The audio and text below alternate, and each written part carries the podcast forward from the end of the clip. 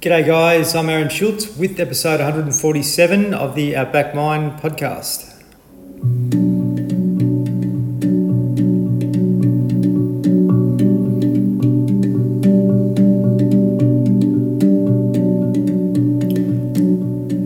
Thank you very, very much for joining in once again, episode 147. Now, today I have Mr. Luke Brennan with me. Uh, a few of you that follow AFL would remember Luke.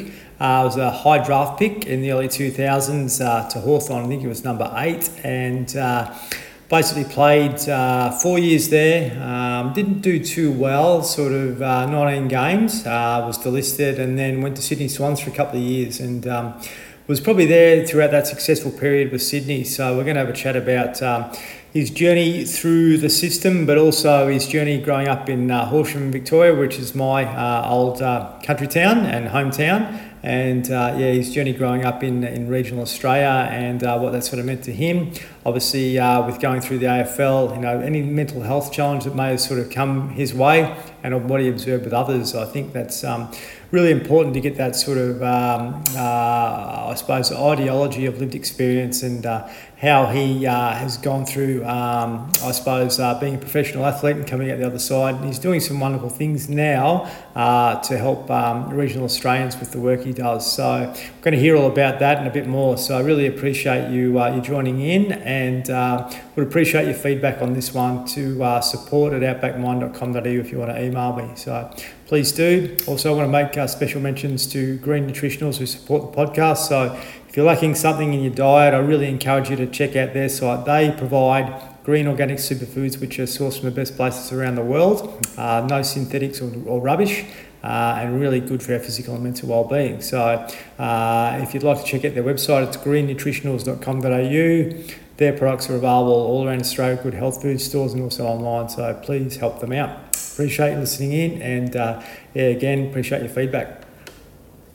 Luke, how are you, mate? G'day, Aaron. How are you? That's right, very well. Now you're down in Ballarat at the moment. You tell me. We are. We're in uh, in sunny Ballarat at the moment. So as we, uh, as a lot of people think of Ballarat, it's the cold and windiest you know, place in Victoria. But every now and again we get a few sunny days down here, so it's uh, it's quite a nice place to be. Yeah, yeah, it is. And we are talking about the spot and like how, how it's only an hour from everything, pretty much. So it's not a bad. Not a bad spot to be, Ballarat. And uh, when I was a young fella growing up in Horsham, the only thing we wanted to go to Ballarat for was McDonald's. So, uh, pre pre pre Horsham having one, I remember yeah, those yeah, days too. Yeah, well back then, mate. And um, yeah, thank Christ I haven't had McDonald's for a long time, but uh, yeah. it was a bit of a treat back in the day, that's for sure. So. Mate, it was um, either uh, either McDonald's or Sovereign Hill. Is usually Sovereign what, uh, what we thought about it back then. Yeah, Kryal Castle, KFC, they were the main draw cards. Whatever the TV yeah. told us, that we thought it was pretty good. So, uh, indeed, mate. Um, yeah, thanks for having a yak here. Um, being from the same country town, Horsham, um, you know, there's lots of famous people that have come from Horsham, and, and you're one of them. And um, uh, just wanted to have a bit of a yak about uh, your upbringing there, uh, first and foremost, what it was like for you and what you sort of learnt, you know, growing up in the bush. Yeah, no, absolutely. Thanks for having me, Aaron. It was, um, I've got amazingly fond memories of, of growing up in Horsham. It's, you know, especially you see, I've got a couple of young kids myself now, and and what they, uh, you know, they're bloody stuck to TV screens and iPads, and yeah, it seems to be the draw card. Whereas, you know, growing up on in Horsham, I actually lived, you know, a stone's throw away from the Wimmera River, just mm. out of mm. town, um, out at Riverside. So Beautiful. we spent our uh, pretty much my whole childhood out on, on bikes and going rabbiting and ferreting and fishing and whatever else kind of we could, other mischief we could get into uh, between when school finished and when mum got home, basically. Yeah. So. Yeah it's uh, yeah, it was a pretty special, pretty special childhood. Yeah, sounds familiar. Uh, that's for sure. It didn't cost much, and you always come home with something that you could eat. Uh, yeah, indeed. Primarily, indeed. Sort of So, so um, you would have went to school at two nine eight. Uh, I was a Horsham West boy, actually. Horsham West, unreal on the yeah, other side so of town. I think um, I actually think because I've got an older sister, um, and she, I believe, was the first sort of that came through Horsham West. So it was, uh, it was a pretty new school back in those days. Yeah, it was too a brand new one. That's right. It was at the old uh, opposite the old tech there originally. So there you go, mate. So tell me, um, what was it that uh, that brought you into football? Like, was it something that you picked up when you were like a little fella, or did you sort of um, progress through your teenage years before you sort of got into it? Yeah, it was a, it was a funny one for me actually. Uh, Call from zero. like I did the, the sort of Vic kick as it was back then. Um, yeah, I did the Vic kick in the in the sort of cold Saturday morning winters um, back then, and, and kind of didn't really play any level of competition. I reckon till oh, like maybe about under like about ten. I reckon I started like in the in the minis back then in the old Horsham Junior League, um, as it was back then. So yeah, and I think it was purely off the back of a mate who I used to sit next to on the bus. Mm-hmm. Um, they were looking for some players, so he said, "Come along for training." And um, yeah, that was sort of the, the start of it. But it, it probably didn't really become, you know, something a little bit more of more interest to me until you know 13, 14, I think, when it, really started cranking up. Mm, who were you playing for, mate? So back then, it was it was with United Laharum. Yep. So there was a, a specific junior league um, competition back then that wasn't attached to any of the senior clubs. So uh, it was the old West Side, um, Laharum, what else was in there? Um, Sunnyside, I think, was then back in the day. Yep. Homers. Yeah, so, yeah, Homers, I reckon, might have had a team. Yeah. Um, yeah, so it was sort of like a, a little junior league that finished at, I think, under 16s was was kind of the, the top age That's it. of that league, and then you transitioned into either Wimmera League or District League. So, but that actually, I reckon that that league folded when I came out of the under 13s. So I sort of then went across to, to play at Horsham Demons um, in the under 14s, and then sort of yeah played the, the back end of my juniors with the Horsham Demons. Unreal. So you, you you pretty much got um, like through the pathway there, and then was identified to go down to North Ballarat. Is that right? Yeah, so it was, it was probably about my 15, 14, 15 year. Yep. um, that I was, you know, I suppose I started showing a bit, bit more talent. I was probably luckier in that sense that I'd grown a little bit earlier than some of the other guys. So I was probably uh, a foot taller than most and playing in the ruck back then. Yeah. Right. Jeez. Um, but yeah, sort of, I suppose, caught the eye of some of the, the local recruiters, Jeff Burdett, who it was back then. yes. Yep. Um, and yeah, that kind of I suppose started the, the journey to get into some more representative type type teams. Um, you know, the local sort of West Wimmera team, and and then kind of into Eastern Victorian teams, and, and yeah, obviously down into the the Rebels sort of program. Mm, who was some of the other guys that you were playing with at the Rebels before you got drafted that sort of uh, that kicked ahead from there? Uh, so just trying to think who the other guys that kind of went through. So blokes like Adam Fisher. Oh yeah, St Kilda. came through. Yeah. Yeah. So oh, he was actually he was a rookie on uh, for Melbourne, Mm-hmm. I think, but he was yeah he sort of came through through that system. Um, Jed Ad, Jed Adcock Yep. came through the Rebels with us. Um, Tristan Cartledge, um, Troy Chaplin. Yeah. Right. Jeez, Um, yeah, so there were some of those guys um, that we sort of yeah played Rebels with around that time. Mm, and and how was it for you, mate, as a as a individual? Like mum and dad sort of helped you out moving around a fair bit, or was it was it pretty challenging there? I think anyone who's lived in in regional areas playing representative footy get used to sitting in a car for a while. So. yeah, that's it. Um, we're pretty fortunate. You know, I had a couple of couple of other mates that were in the program from Horsham. So, and Jeff Burdett, you know, was a, a great support back then. So we, yeah, spent a lot of time in the car, you know, carpooling together, and I think try and share the load as much as you can. You know, given it was a, a two-hour or four-hour trip round trip from Horsham to Ballarat for for training and games and all that sort of stuff. So, Yeah. it's, um, yeah, took its toll. But I was I was pretty lucky um, in that I had a, a best mate of mine was at boarding school for at Ballarat College, and I think might have put in a, a bit of a good word for me. Um, so I managed to to get a sort of part scholarship, footy scholarship with college to, to go down there and board for a, a couple of years through my VCE, which certainly made things a bit easier. For sure, mate. And and uh, so you, you were into that then. Uh, it's funny how you ended up in Ballarat too, by the way. But um, uh, but can't get uh, away from the no, that's it. But uh, so you must have had a pretty good year there, and then Hawthorn picked you up at like number eight, was it? Is that right? Yeah, so I played a, played a couple of years at, at the Rebels. Um, and then, yeah, back in those days, you could actually, the, the draft age was so that I could get picked up as a 17 year old. So there was a bunch of us that got picked up, yeah, 17 year olds back then, um, which in hindsight had its own, you know, you're, you're excited and you, you think you're more mature than you are, but it had its own challenges being so young, um, mm. going down to an AFL club. But yeah, lucky enough to, to get picked up to the Hawks, and and I think I pretty much finished my my last year twelve exam, and then within you know five days I was I was training with the Hawks. So it was a bit of a whirlwind mm, period. Yeah, common. Oh, don't worry. There's a few guys that have been on this that have done the same thing. You know, like finished school and then all of a sudden they're they're at uh, at training with the seniors, and, and you know life's just totally changed for them. You know, and uh, some of them um, some of them struggled, some of them thrived. But I reckon if I if I put a percentage of it, I reckon most of the most of them struggled at that age. You know, you probably need to mm. mature a bit more before you go into that sort of environment. I reckon. Yeah, and as I, as I said before, like I kind of, I, know, I always thought that I was one of the more mature, you know, guys my age in terms of that, but it's not not until you can look at look at yourself in hindsight and go, I was, yeah, I was probably a lot less mature than I thought I was, and in dealing with a few of those challenges that that got thrown your way as a as a seventeen year old. Mm, yeah, that's um, true.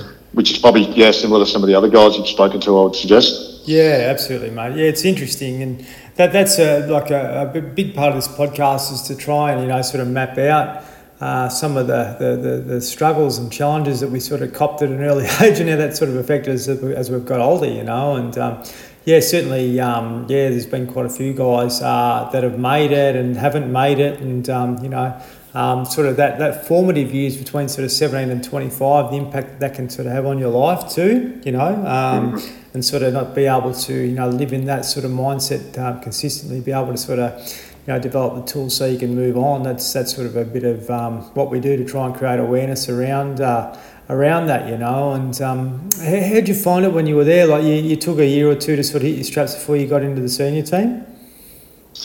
Yeah, so I, I actually went. I had a pretty um, serious, kind of persistent knee injury that I had got drafted with. So I, I had oh, what they call patellar tendinopathy, mm. um, which was basically sort of like a, a degenerative kind of tendon injury in your patellar tendon um, that I'd sort of yeah, got in my last year at, at the Rebels um, in the TAC Cup as it was back then. Um, and yeah, got drafted to Hawthorn and they knew about the injury and um, yeah, there was some, in hindsight, some challenges around how we rehabbed that. And mm. long story short, got to the point where we, yeah, I didn't rehab it, or the club I felt probably didn't rehab it as well as as we could have in those early days, and, and that probably stayed with me for pretty much my whole career, having to manage that that same injury. So mm, yeah. it's um, it was a bit of a challenge. You get you get to a club and you you know you want to just jump in straight away and and earn the respect of your teammates, and and when you can't you know be out on the training track, training and, and doing everything in the eyes of of the other players, it can certainly make things hard to, to try and settle in in the early days. Yeah, mate, for sure. And you know, one thing that come to me there while while you were saying that is is just how anxious we can be. Like, because you, you want to, you, you, you, you basically mind's telling you to, to go, but what you really need to do is slow down and let your body heal. Yeah, and I think it's one of those things. Yeah, there was a, still a bit of an old school mentality. Um, you know, so this was what early two thousands, and we, yeah, there's still a bit of a hangover from the the nineties kind of era of football. Mm. Um, so that, it was still pretty old school mentality back then, and you know it was the old you know you you put your bag down you know as a young bloke when you're going into the rooms, you know you you basically don't say anything for the first 12 months, mm. and then you start by saying hello to the group in the in your in your second year, and then by your third year you might actually be able to you know have an input is kind of the the thoughts that were happening back then. So when you're actually not out on the track training and, and sort of showing the other guys what you can do or what you're capable of, mm. um, you know, you feel like you're you're miles behind. Yes. You know, actually being able to earn the respect of of your teammates, um, which can then you know obviously have a pretty significant impact on on the way that you view yourself within the footy circles. Yeah, yeah, well said, mate. Interesting. Um, like you would not have known about, you know, depression, anxiety, all those sorts of things back then, primarily. But um, was there anyone you could go to to speak about, you know, how you you were above the shoulders, or was that sort of not really something that you talked about? So it was probably the early days of um, where player development managers were just starting to come into to sort of club structures. Um, so Simon Lloyd, who is now at the Cats mm. as the GM of footy there, he was our, our player development manager back at Hawthorn, and um, and he was great in terms of being able to bounce things off and, and sort of provide some you know some mechanisms to to help you deal with some of the challenges that you were facing. But I was when I say fortunate, it's probably unfortunate or fortunate depending on how you look at it. But um, I actually had we had some family history with, with mental health and depression um, through my through my old man who'd experienced it. Um, you know, when I was probably through my teenage years, so I had some level of understanding of what it was and um, you know, I suppose how it can can present itself. Mm. Um, so yeah, I was probably luckier than most in terms of actually knowing back then that it existed, but still, yeah, didn't prepare you for for how you experience those types of you know challenges when you first get into the AFL system. Yeah, yeah, different environment, mate. Totally different environment than being, uh, you know, someone that's living in a, a town of fifteen thousand people. You know, you're you're in a, you're in a, uh, an environment where you are a performer, I suppose, primarily, and you know the anxiety will come if you you sort of you got uh, limitations. Um, you know, on your body when you can't get out and do what you what you're hired to do primarily. That can that can you know create all sorts of problems and, and imbalances and issues with regards to the way that you view yourself in the world. I guess at the end of the day. Yeah, no, you're exactly right, and it's yeah, I think expectations as a word gets thrown around a fair bit, but um, you know, coming from a small country town and and as you said, going relatively high in the in the draft, you know, there's a level of expectation that Mm. and it's probably it's a probably false expectation because I think most of the expectation is internalized from yourself in that yeah. you know you want to do your community proud and you want to do yourself proud and, the, and your family proud. Um, it's it's not until you get a few years down the track and you're our age and and you kind of look at it and you go, yeah, your mates at home or your community probably couldn't care less whether you, know, you play 300 games or you you, know, you, you probably internalise that expectation a lot more than, than you think mm, yeah. um, back then, and you, and you don't recognise it until you, until you get a little bit older. Yeah, interesting, mate. And when, when you you know when you look at it, like someone like Jake Lloyd that sort of snuck in the back door. Um, you know, as a rookie, um, never had any expectations or anything on him, but just everything to, to work towards. And I reckon that probably might be a blessing in disguise for a few fellas that uh, you know that, that sort of come through um, the other way rather than sort of coming through in the limelight, I guess. Yeah, it's it's a funny one. Like my, uh, I came through with another another one who I um, forgot to mention earlier, but Brad Sewell. Oh yeah, um, yeah. Came through the Rebels with me, and we were we were great mates at, at Rebels, and ended up living together um, when we were at Hawthorn. Hawks, yeah, right. So we, we lived for the first four years together down there in a house, and, and that's you know when you talk about expectations, mm. um, you know I was a top ten draft pick, and and Sully, and to his own admission, and we speak pretty openly around this, but um, you know he was he got rookie through to Hawthorn. Mm. Um, you know I probably had the the physical attributes at that age, and um, and he had to work really really hard at his craft, mm. and you know, I think watching someone like Brad and the way that he um, applied himself and, and worked and, you know, had sacrifices, um, did everything he could to, to maximise his ability. And you, mm. you look at now and, and see what he was able to achieve, you know, over a pretty long, successful career at, at Hawthorn with a couple of flags and some best and fairest. Mm. Um, you know, he got the absolute best out of himself Yeah. Um, through pure just dedication and sacrifice and application. So mm. it's uh, yeah, I think there's there's a lot of luck involved in football, but there's also yeah, there's no secret to those blokes that do are successful work bloody hard to get there. Mm, that's true, mate, and and it's it's pretty much like um, you know in alignment with with life and modern life. You know, if you get an opportunity and you go hard at it and you do everything you can to you know create opportunities for yourself, then all of a sudden you know things come your way because you already if you've got the uh, the ethic and you've done done the work, then usually um, usually the results will take care of themselves. And you know it's interesting with him, for his example. I'd like to have a chat to him too, by the way. But there's other guys like him that are just been hard workers, and probably Jake Lloyd is, is very similar, where he just like you know just gave himself every opportunity and did extra all the time. If you do the extra, when it comes time to uh, perform or do your job, it, it becomes second nature and easy because you've already sort of put the time in, I suppose, you know. And, um, uh, you know, you're a bit younger than me, but a lot of fellas that come through my time sort of took it for granted a bit, you know, and they had lots of potential and ability, but they never really were able to. Um, uh, you know, get too far because they weren't hungry enough, you know. And um, yeah. I just think that that hunger is a real gift in itself to be able to have that desire and purpose um, at the end of the day, you know, because it can take you places if you're you're true to um, you know what what's driving you and um, you know and what can, um, can can be positive for you in your life, you know, rather than sort of taking um, t- taking it for granted, as I mentioned before. I guess, yeah.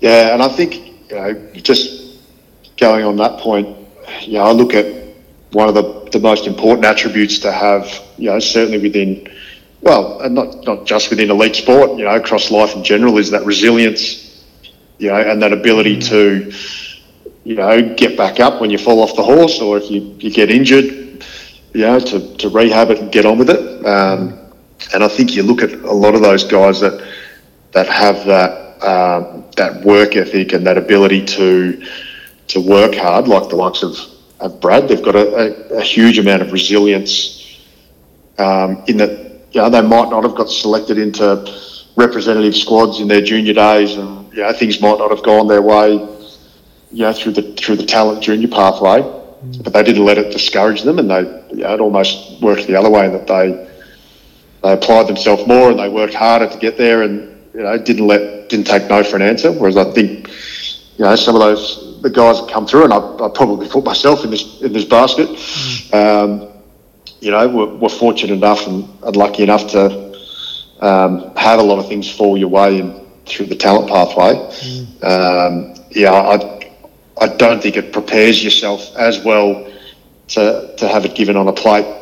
Yeah. You know, when you reach AFL circles, because what you very quickly realise, you go from a a big fish in a little pond to a very, very little fish in a very, very big pond. mm. You'd know Lance Picioane pretty well too, I'd, imagine, from probably the time you were there. And, you know, Lance uh, was on here just the other day, actually, and I've known Lance for yeah, okay. a few years, but he, he, he, you know, made all the squads, did this and, and that and whatever, and, um, you know, went through the system, you know, sort of without a lot of fanfare, but came out the other end and really sort of didn't know where to go with life, you know, and, um, yep um, you know, he's struggled, but he's come out the other side of that really flourishing now, you know, to be able to use that weakness as his strength. Um, you know, and he always had that desire and work ethic underneath um, everything. But, uh, you know, what he does now on a daily basis to keep himself, you know, uh, mentally and physically well, uh, physically well, uh, you know, are really um, uh, inspirational. And I guess he's um, he's someone that, you know, many people may not remember, but, uh, you know, he, he did have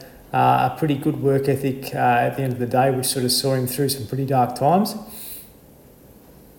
Yeah, I've, I've sort of been obviously with Lance and having played a couple of years, early days with with Lance, and um, and probably more through with my some of the work I was doing with the AFL post my career. Mm. Got um, made aware of some of the work that Lance is doing, um, you know, in the men's mental health space and yeah, we need more and more of, of people like Lance kind of pushing that message out and doing the work that he's doing, and like yourself, because mm. uh, it's certainly pretty in, uh, important. Yeah, communication and, and, conversations to have.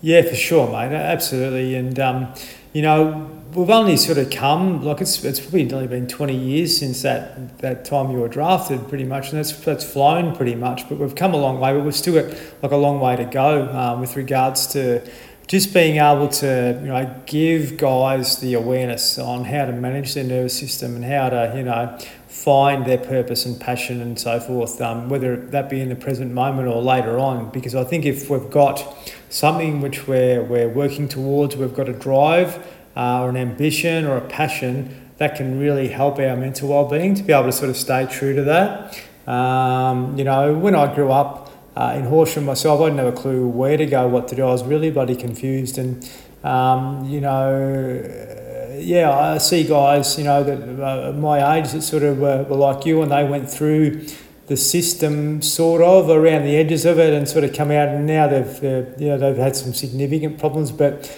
the real trap for them has been pride you know to be able to drop that pride so they can um, they can, uh, you know, say that they're, that they're struggling or, you know, to be vulnerable enough to say that they, they need a hand. And, you know, um, sadly, a, a, few of those guys aren't with us anymore because they, uh, they were too proud to talk about, you know, their emotional side, uh, you know, and, and let, let other, other things do the talking for them. But I just think at the end of the day, one of the, the, the real um, uh, hidden gifts that we all have uh, within ourselves is to be vulnerable enough to talk about how we're going, you know, and then that way we can start to uh, to move through it because. Um, yeah, that's that's still a bit of a, a challenge and a, and a problem for guys in general, particularly in regional areas, I guess.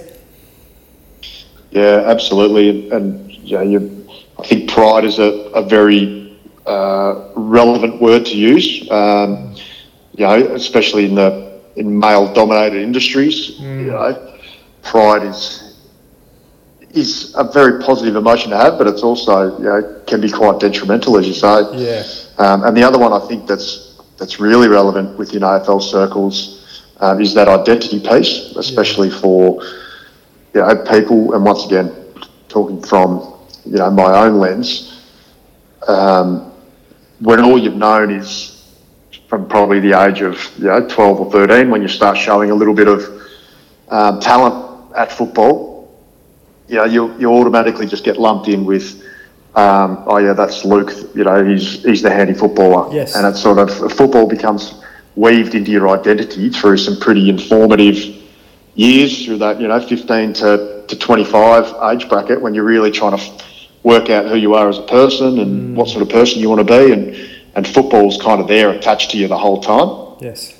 Yeah. Um, and it tends to be what people want to talk about and are most interested in um, in relation to your life. So when all of a sudden that you know, doesn't pan out how you think it's going to be, think it was going to, or you, know, you come out the other end other end of an AFL system and you don't have that that football identity that's kind of attached to you, it can be a really you know I've, I've spoken to a lot of my you know former AFL colleagues and, and former AFL players around this topic.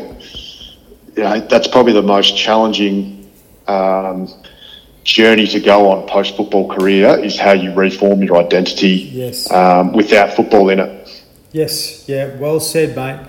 Um, you know, you, you really uh, hit my heart there when you were speaking because being from the same place as you, I was sort of brought up like like I I become like the local dickhead because basically I, have lost direction and, and, and people labelled me that and so forth, you know. So I had to move away from the place just to get away from that stigma and the stereotype.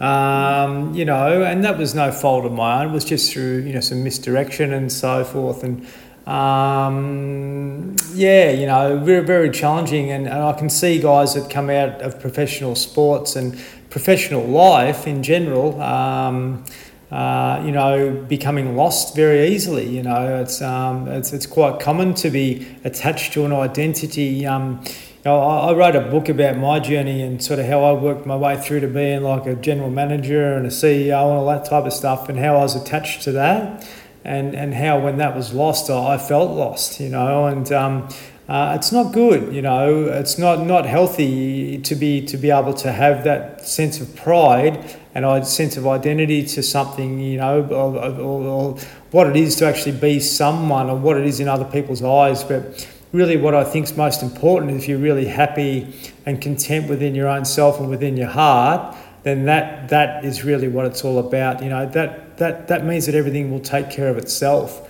rather than you sort of you know keep keep continually pursuing and chasing and so forth because that can be a real trap at the end of the day. Yeah, and I think that that goes to um, to some of the workers.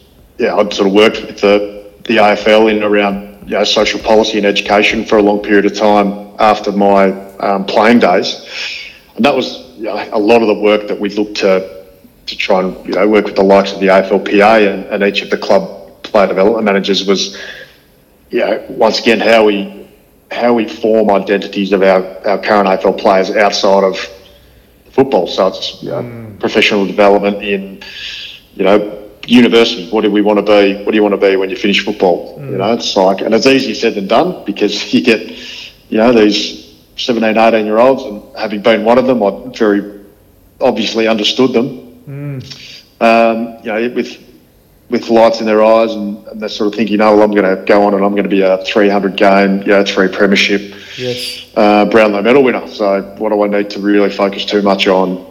Um, you know, what I want to do post that. I've got to focus on footy and, you know, that's the thing. So mm. we did a lot of work in that space to try and um, create opportunities and, and avenues for for players to be able to build their identity outside of you know, the football sphere mm. um, to hopefully ease the transition as as we all know, you know, everyone's playing days come to an end at some point. For some, it's or for most, it's probably earlier than what they what they planned. Mm. So, you know, how do you ease that transition out of out of AFL and into you know what we call normal life? Yes, um, and make that transition as easy as possible. Yeah, there's not many that really go on and, and continue AFL as a career, I suppose. Like you, you did. You were quite probably fortunate there when you come out of it to still work in the system for a while. And you know, we talked about Dale Morris earlier, like you know, coming out and having like a still a lengthy career in the AFL, and, and that sort of being cut short for him too. Um, so he's going to come on and have a chat about that too with with me. But um, yeah, mate, it's um, it's it's funny, isn't it? Like you know, we can get comfortable with life, and you know, we, we're not meant to be on edge, you know, primarily, but uh, we, we need to understand that, that that life is always evolving for us. You know, there's things going to um, to pop up and challenge us and so forth, and be you know tricky from time to time. There's not many people that uh, you know in their, in their mid 30s, 40s, and 50s um, which life is going to be the same in 5, 10, 15 years. You know, it's, it's always evolving, and you know, to be able to adapt to that. One thing for me is I always say, okay, well, something's happened, so what's next? You know, what's what's what what what is this trying to teach me, and what's going to present from this? But if you can go into something and a, an opportunity for change uh, with a positive attitude, then all of a sudden, you know, you're open to uh, to, to new possibilities. But if you've got a negative mindset, it can really um, you know take you the other way quite quickly and take you into poor lifestyle behaviours and all those sorts of things, mate. And um, you know, coming from um, you know from Horsham or any rural town, as, as I mentioned, um, we can sort of get stuck in a, in a mindset, um, you know, quite quite easily. But um, uh, yeah, the expectations of others is a real trap, you know, in, in, those environments still. You know, we need to be able to do more to sort of encourage and support each other and, um, you know, show compassion for other people and their journeys because everyone's different, mate. We don't know what's happened, you know, uh, in someone's life to be able to, you know, contribute to their behaviour and, and what's going on with that, you know. And you know what it's like in, in, in, in Horsham primarily, what, what it was like. If someone was good at sport, they'll put on a pedestal pretty quickly and you're on the back page of the Mail Times and um, all those sorts of things. And that's great, but it, it can only be temporary, you know. And if you're still continually trying to chase that glory and you've got that mindset, it can be a real trap for you again uh, as, uh, as you go into adult life, I suppose. Yeah, absolutely. And, and we sort of spoke about pride a little bit earlier. Um, but one of the other things that I, I kind of see, and I once again use my own experience and you know my own hindsight um, as a basis for this conversation. But the other, and it's probably an interesting one for the for the listeners, but one of the biggest issues I see with players um, coming out is confidence. Um, you know, I think you you look at most AFL players and and you'd kind of go, you know, you see the ones that are a lot more confident and they, you know, they're cocky and they're, you know, some call them arrogant, some call them, you know, larger than life and whatever else. But there's mm. there's an inherent lack of confidence across a lot of AFL players mm. when it comes to contributing to society or community outside of, once again, outside of the AFL sphere. Mm. Um, and partly that's because, you know, they know they're good at footy, and they know they understand football. Um, but a lot of, in a lot of cases, there's a there's this feeling that well, if I'm not a footballer, and it comes back to the identity piece as well. Mm. If I'm not a footballer or I'm not working in football, um, where else can I really add value? Mm. Um, you know, I can't go into a an office administration role and, and do that you know, job really well, or I, I haven't studied to be an engineer, so it's not like I can jump into an engineer's role and do that really well. So mm. it's sort of like this. Often they just feel like that's the only thing that they can do. Yes um, so it's about trying to identify, well, no, there's actually a lot of value that AFL players can bring to to all workplaces. You know, in terms of the work that we do in AFL circles around culture and leadership and um, you know personal and professional development. Um, you know, there's some really significant life skills that come out of you know putting yourself through the rigors of AFL footy that are really applicable to um, to other workplaces and that are actually really valuable to other workplaces. So no trying to identify and, and promote those um, to the players and say, no, you actually are a valuable commodity outside of just being a good footballer. Yeah, well said, mate. It's interesting. Um, you know, a lot of my work life has been around sort of working with and managing men, um, and you know, I'd have a guy that come out of the military um, come to me looking for a job, and, and I'd employ him because I knew that he had structure.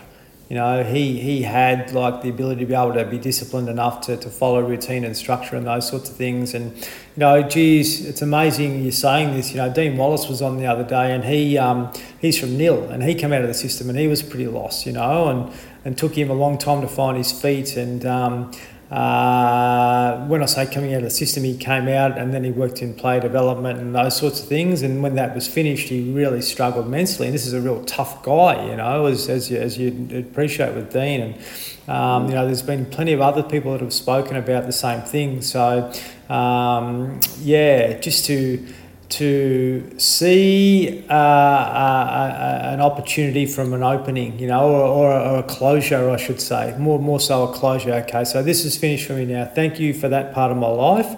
Um, what what can I do from this? You know, to be able to convince an employer, you know, I have been in the AFL system, yes, but these are the things I've learned these are the things that I've uh, been able to um, achieve, but also these are some things that I can bring into your business as far as, uh, you know, from a discipline point of view and, and, so forth as well, which can be really attractive to an employer. And um, I guess uh, there, there's still some reservation around that uh, from, from some because they may uh, want a ticket or they may want a you know a bachelor of something or whatever but you know the lived experience that comes from what you guys have been through I think is really profound. And you know to be able to sort of do that um, on, a, on a daily basis you know to be able to turn up and train and to be able to uh, play a, game and uh, you know achieve results and have um, all the expectations of others uh, on you uh, is, is quite significant, you know, and um, so there's lots in that, you know, and I just think we're probably um, having this conversation at the right time because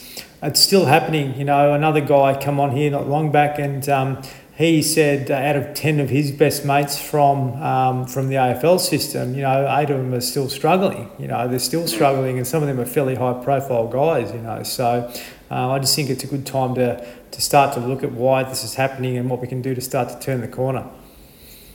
Yeah, absolutely. It's, it's um, and I think the other part of that is having a really deep understanding that you you can't kind of do it alone. Um, you know, it's and I was really fortunate in in my sort of post football career. You know, I got lucky on a couple of things, and um, and one of the things I'm I was really lucky with was um, one of my or the line manager or the two line managers I had when I first went into the AFL um, Tristan Salter and, and Sue Clark, mm. um, were phenomenal in being able to help me grow my skill set and confidence in things that weren't football. And it was done on a really gradual, in a gradual way. And you know, early days, it was very football focused tasks that I had a level of confidence with that I, you know, really felt that I could excel at because it was footy and I understand footy and, you know, you can kind of do that work. And then gradually over time, it was,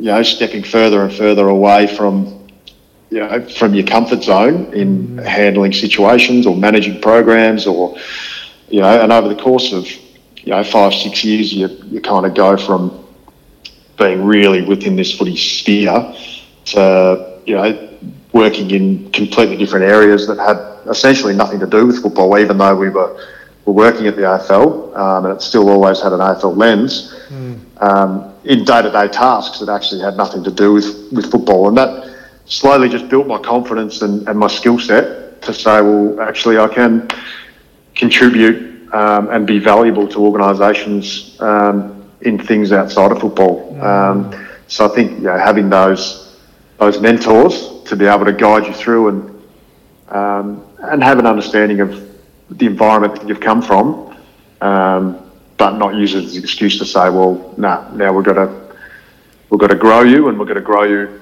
um, you know, outside of the footy footy circles. Yeah, well said, mate. Tell me when you when you come out of the AFL system, like as a player, but. Um, so, so sorry. I'll, I'll start there. So, before you sort of got into working for the AFL, was there much support for you when you actually exited? Say you were lucky you got picked up by Sydney, but was there much support for you after you come out of that program? The, the Sydney one was a bit of an interesting one. Obviously, um, you know, we made the like so with myself and my girlfriend at the time, who's now my wife, um, moved up to Sydney and lived a couple of years up there, and um, and we made the decision pretty quickly after I'd finished up at Sydney to move back to Melbourne. Mm. Um, so the level of, I suppose, support from the Swans was limited, mm. um, and not necessarily like I, by no means do I, I blame them or, um, you know, the Swans are a, a, fantastic club, and and I still have a you know very kind of a very still close to my heart, mm. uh, the Swannies. So, but it was more probably a geographical thing. You know, when I'm trying to make my way or get back into normal life in Melbourne um, after a footy career, yeah, it's they're somewhat limited in, in what the Swans can provide. So mm. Um, they continually checked in and, and, sort of you know offered help, but there just probably wasn't much that they could actually do at that point. So yeah, um, yeah it was a it was a bit of a more good luck than good management, to be honest. My mm. my post footy career, in that I'd lived with there was another good Horsham boy and and who I still keep in contact with now, Adam Goodes. Oh, yeah. Um, who I lived with up in, in Sydney for those two years I was up there. Uh, managed to sort of, yeah, put me into contact with a couple of the um, AFL guys who were looking for some former players to do some education work. Um, and I sort of, yeah, got an avenue there and uh, got my foot in the door there. So it was, yeah, more through through Goodesy than anything else that kind of led me on my next journey. Mm, amazing. Yeah, mate. Uh, it's funny how it works, isn't it? But um, yeah, it's interesting. And, and what I what I'd like to know, like when you came out of working for the AFL, was that by your own choice, or was it just uh, from a decision from their end? Uh, so it was it was a COVID related decision that one. Mm, so mm. Um, as you know, the, the footy industry got hit pretty pretty hard through 2020. Um, you know, in that sort of real COVID year, and so they I think essentially something like 20 or 25% of the workforce through that year um, either got kind of reassigned or got their roles revalued and um, and yeah because I'd had some pretty good tenure at the AFL I've been there for I think 11 or 12 years at that point um, I sort of took it as a bit of an opportunity to, to take a redundancy and mm. uh, with nothing really planned to go to but just you know, I was living in Ballarat at the time and commuting down to Melbourne every day on the train mm. before COVID hit, and it was yeah probably just a, a good chance for me to reevaluate.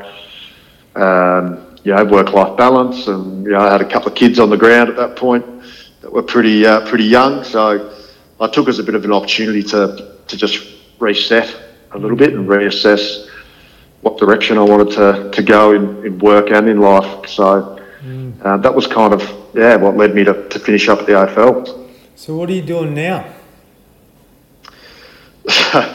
we talk about uh, talk about you know trying to find industries that you can add value in and uh, having confidence. I've gone into a, an industry that, and I'll, I'll be honest and transparent in this, I had absolutely no idea uh, what I was doing in the first few uh, months of this job. So I've actually gone into sustainability and um, what they call bioenergy and organic waste management. Mm. Mm. Um, so yeah, I'm with a company called Gaia Envirotech and um, essentially we're in the sustainability space and we work with uh, with customers around essentially generating and providing a renewable energy source through the treatment of organic waste.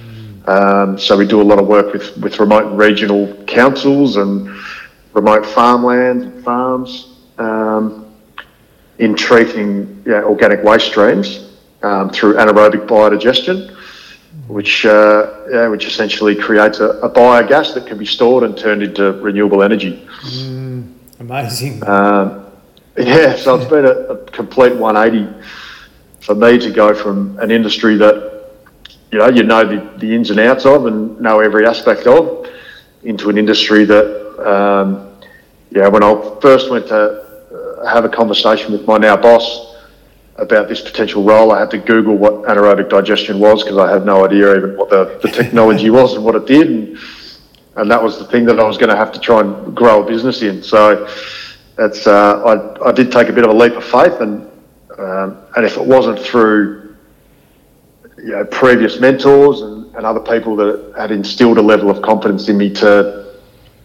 you know, to sort of show that yes, you can add value in other other areas, and you've got a really you know, diversified skill set that that you can apply, then I probably would never have, you know, even thought about going into an industry that I wasn't, um, you know, really knowledgeable about. But the last, you know, 12 months has been an absolute, yeah, I've absolutely loved working in this space. You know, the, you talk about climate change and, you know, hitting sort of net, um, net carbon emission goals and working with people around trying to reduce their carbon footprint and, and kind of set up an environmental future that you know, our kids can enjoy. You know, it's a really rewarding um, space and area to, to work in. Mm. Mate, um, getting back to the initial part of the conversation back at Horsham College, no one would have thought you would have been working in the environmental space back then, or, the, or having an interest in environmental science from, from being a, you know, a good young footballer to where you are now, I suppose. I, I, wouldn't even have. I think probably these jobs even existed back then. To be honest, yeah. it's uh, you know, it's a, a relatively new um, new area, and it's it's only becoming bigger and bigger and, and more important. Um, you know, and I, I liken it very similar to, to the work that you do, Aaron, and you know, in the mental health space, and a lot of it is around awareness and building awareness of um, you know, the challenges and, and, impacts that these situations and whether it's, you know, climate change and, and what's happening to our, you know, our planet Earth, mm. um, to how it's impacting us as human beings and, and, certainly our mental health. I think it's all really interlinked. Um, you know, in that we need to be able to see a future uh, and a really healthy and positive and, and, safe future, not just for ourselves, but for our kids. And um, yeah, I think having these conversations and raising the awareness around this stuff, um, you know, whether it be mental health and, and being vulnerable enough to have these conversations, or whether it be, you know, sustainability in the you know, not being burying our head in the sand to think that this stuff's not actually happening. Um, as we can see, you know, you're based up in Queensland at the moment with with floods and some of the, mm. the worst conditions that you've seen up there for a long time, and it's mm. it's all related. Um, you know, and I think the more we have these conversations, the more educated we become as a community, and, and therefore the better prepared we are to actually make some change.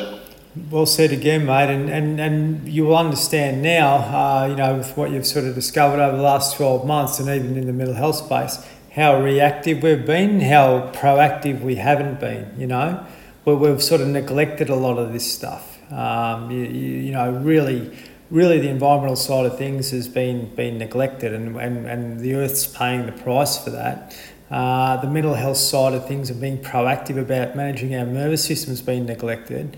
And this is why we're having all the issues that we're having now, you know, primarily as well. So it's great that we're having this chat because we're, we're actually both yeah, going on a similar journey, but we're more on the front foot here to try and, you know, create positive change and proactive change rather than reactive change. So why why look at fixing something when it's broken? Why not sort of get to the coalface of the problem before it actually becomes a more of a problem? and uh, you know to be able to use the energy of the earth to be able to you know to turn that into positive energy rather than using you know false energy um, which is coming from other other sources primarily you know we've got all these assets and um, and, and tools, um, you know, at our doorstep. We need to be able to tap into them. It's very much the same as mental well-being, mate. You know, it's not going to come through a pill or um, a beer or a bong or whatever it might be. You know, if you can be really proactive and do things to, to help your, your mind be, be more content and settled and, and growing rather than sort of going the other way, then all of a sudden your mental well-being can be more stable. And it's just very much like your physical body. You know, after coming out of the AFL system as a player, you would have been fit and strong, but if you didn't continue to maintain that, then you would have got overweight and fat and sloppy, and then injuries and you know sore backs and all those sorts of things would have come along, which is you know pretty relevant to a lot of people that listen to this. You know, we we're really re- reactive. Um, we get a sore back, we get a sore knee, we get a sore neck. Uh, but there's a reason why that's happening, and, the body's giving us a sign. It's the same as with the earth. You know, the earth's uh, having issues. That's why we're getting earthquakes, and we're getting all these sorts of things going on, which are, um, uh, you know, uh, causing issues. But if we can get back to finding that balance and harmony again, I think everything can work better. Would you agree? Oh, most definitely. Like, use the word harmony there and, and balance, you know, two incredible words, I think, you know, in the context of this conversation. And, and you mentioned it earlier, Aaron, like, yeah, we often wait till things get bad before we actually do anything about it, mm. you know, whether it's climate change, you know, we're kind of, there's a real momentum shift happening as we speak around this. Um, around this world as far as you know, government legislation and regulation, and all of a sudden governments have to start doing something because you know the broader community are expecting them to, um, and will vote accordingly if they don't. So, mm. you know, but they've waited until this point, until things are getting, you know, almost to the point of no return without being too morbid, but mm. you know, it's, it's got us to this point before we're actually making some meaningful change and and you sort of go back to the mental health discussion. Um, you know, and f- coming from a, a, person who has experienced mental health um, and depression myself, mm. um, and I think one of the key things around that is is not underestimating how much of an impact the small things can have. Um, and once again, I probably waited for my mental health to get, you know, bad before you actually do anything about it. Mm. Um, whereas in actual fact, the smaller things that you can, the preventative steps and measures that you can put in place, you know, to help just lower your risk or, um, you know, pre- not necessarily even prevent, but mm. just support yourself in, you know, having, you know, mindfulness um, type activities or, you know, being really conscious of your your wellness um, on a daily basis and having those those times to just take a bit of a chill out and take some deep breaths and you know meditate or mm. you know go fishing if that's kind of what um, you know what floats your boat. Like be able to take some time for yourself mm. um, makes such a massive difference to to stopping it getting to the point where you need you know more radical interventions. Agree, mate. It's about really um, giving your mind time to settle and geez, you, you, go back to being a player. Imagine, imagine, uh, you know, the night before the game, all you could think about was the game and playing the game before you actually played it.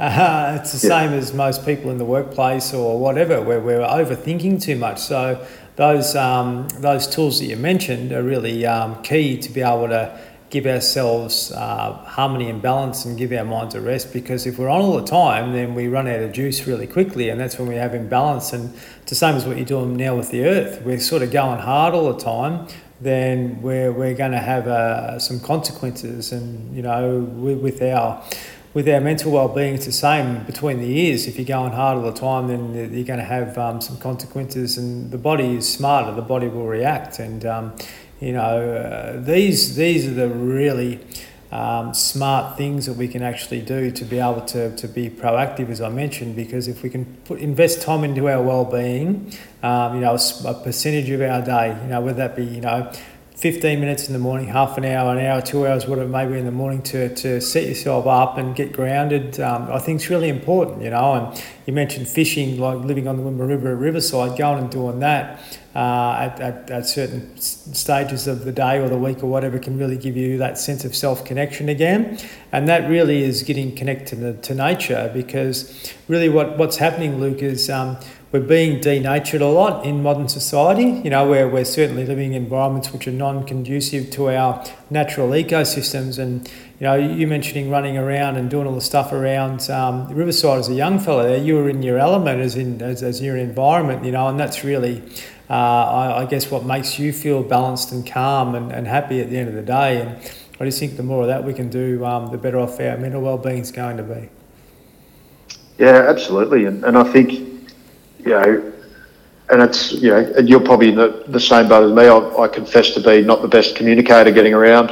You know, certainly of how I'm feeling myself, let alone you know how I communicate with um, with my wife. But mm.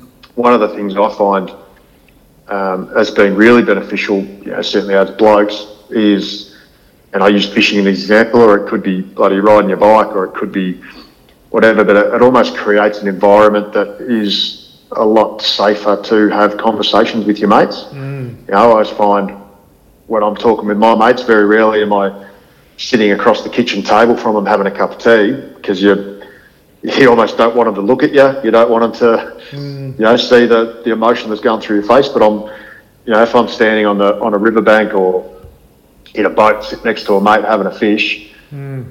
yeah, I'm so much more likely to to actually open up open up a bit and have a bit of a conversation and you know maybe talk about with a few. And to be honest, it probably gets weaved into a bit of you know footy talk and a bit of you know politics or a bit of you know buddy who you met down the street last week or mm. you know and then you weave in a bit of oh yeah I've actually been I've been battling a bit lately. Buddy, kids have been annoying me and you know I haven't been sleeping well or and you have a bit of a conversation around that when you're sitting side by side as opposed to um, you know, always having to feel like it has to be a, a formal, you know, table conversation.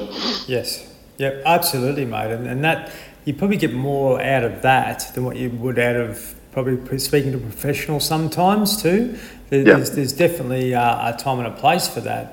Uh, if needed, but you know, to be able to be open and honest and talk to someone is really important. And you know, Luke, um, when I was back in Horsham, I started to run men's circles there, and, and guys were so guarded to talk about their stuff. But you know, I've learned over the journey how to sort of hold these forums a bit more uh, compassionately, and, and we have one here, mate, and it's it's absolutely sensational. You know, guys can come along talk about anything, you know, and um, that that's a real real uh, gift. And um, to also be able to use as a platform to build capacity where they're actually learning and developing as individuals. And I want to try and do more of this around the country to try and you know give guys um, time and space where they can go and talk about uh, things uh, and be able to form. Um, you know, camaraderie and relationships without, you know, going to the pub and having false conversations that um, that may not be that nourishing because really, you know, blocking what's going on, um, uh, you know, within you sometimes can be a real trap, and that can stay um, trapped unless you're able to get it out positively and be able to sort of move through it. And you know, what you mentioned before about fishing, um, you know, and, and, having a yarn to a mate,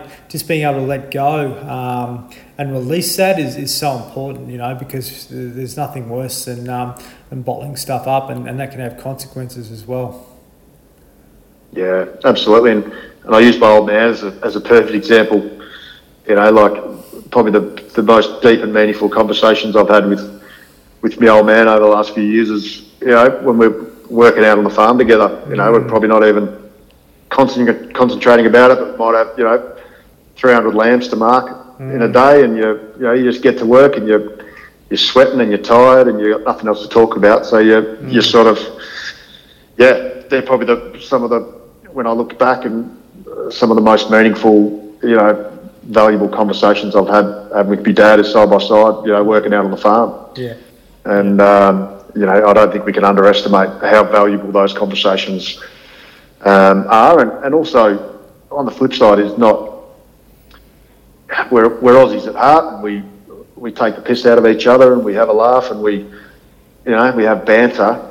And, and I'm a big advocate for not, um, not taking the piss out of someone who's, who's struggling, obviously, but there has to be an element of normalness about the way that we talk about these things. Mm. Um, and so, you know, being able to find some level of, of humour or, um, you know, or taking the piss out of each other whilst you're having those conversations, as you normally would about anything, mm. I think just helps to to sort of relax your mates who might be might be struggling and, and go, well, actually, you know, this is this is pretty normal. You know, they haven't wrapped their, wrapped me up in cotton wool and, and taken me off to a hospital or anything like that. It's you know, it's it's a pretty safe environment just to to have a, a bit of a chat and, and have a bit of a laugh about it if, if the kind of circumstance provides it. Yeah, yeah. Well said again, mate. But really, what, what's happening with you and your dad when you're in that environment and that element of Mark and Lambs,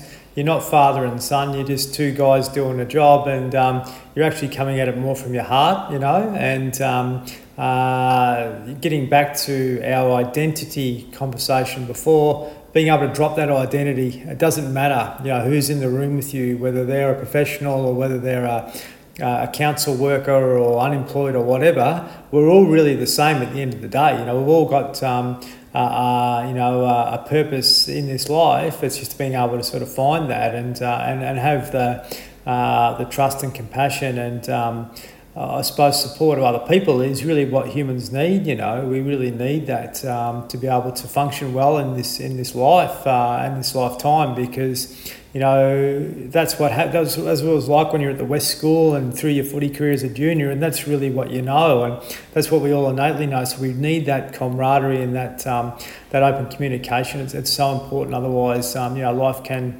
um, you know, get too tangled up, I suppose, at the end of the day, which is, um, you know, not the way it's meant to be, mate. It's meant to be, you know, flowing pretty free and easy. And, um, you know, when, you, when you're able to do what you did and come out of um, uh, one part of your life and I'd be open enough to, to explore a new uh, chapter uh, with open arms with what, with what you've done over the last 12 months, that's, that's pretty profound, you know. And um, I think there's some tremendous things for you ahead with regards to the career that you're in now and what you can possibly bring to uh, to people's lives, but also to the planet, possibly. You know, so who would have thought that you would be doing what you're doing at the present time? You know, way back when. But it sounds like yeah, you really found uh, a purpose, which is great. Yeah, I think it's um, yeah, I'm really really enjoying the the direction that my life's taken over the last couple of years. It's not one that I had necessarily planned or had any great level of uh, you know planning in place, but um, I'm a big one for you know when an opportunity presents itself, you you have a quick think about it, and you, you just jump right in, and mm. you know no one ever goes out to make a bad decision. So you you know you jump in and you have a crack and, and see where life takes you, and you know so far it's it's taken me along a, a pretty special journey. So mm. how can people get hold of you, mate, if they want to learn a bit about the work you're doing and maybe get you to do some consulting or whatever it may be to be able to help their own communities? Yeah, so we're, we're at um, Gaia Envirotech, we're called. So we, um, yeah, as I mentioned, we're sort of in the, the bioenergy and, and organic waste management d- division. But yeah, I'm, I'm on LinkedIn, so yeah, listeners can certainly jump on and um, yeah, Google me, I suppose, as they uh, as they do. But yeah, jump on, search search for me on LinkedIn. Happy to, more than happy to have conversations around uh, around this space because it's certainly something that yeah, I'm, I'm pretty passionate about. So Gaia is G A I A, is that right? Yeah, G A I A. Yep. Um, Envirotech, E N V I R O T E C H. Easy, mate. Too easy. And uh, I've really loved the chat, mate. I'm sure we're going to have more of them in the future. Hopefully, I'll get down uh, at some point and uh, and say good day um, down there. Although I was in Hobart last week and I was freezing my ass off, so I'm not too uh, not too sure uh, Ballarat's going to be any different. But we'll uh, we'll see how we go. Absolutely, yeah. No, reach out when you're uh, when you're in town next. We'll go and have a beer.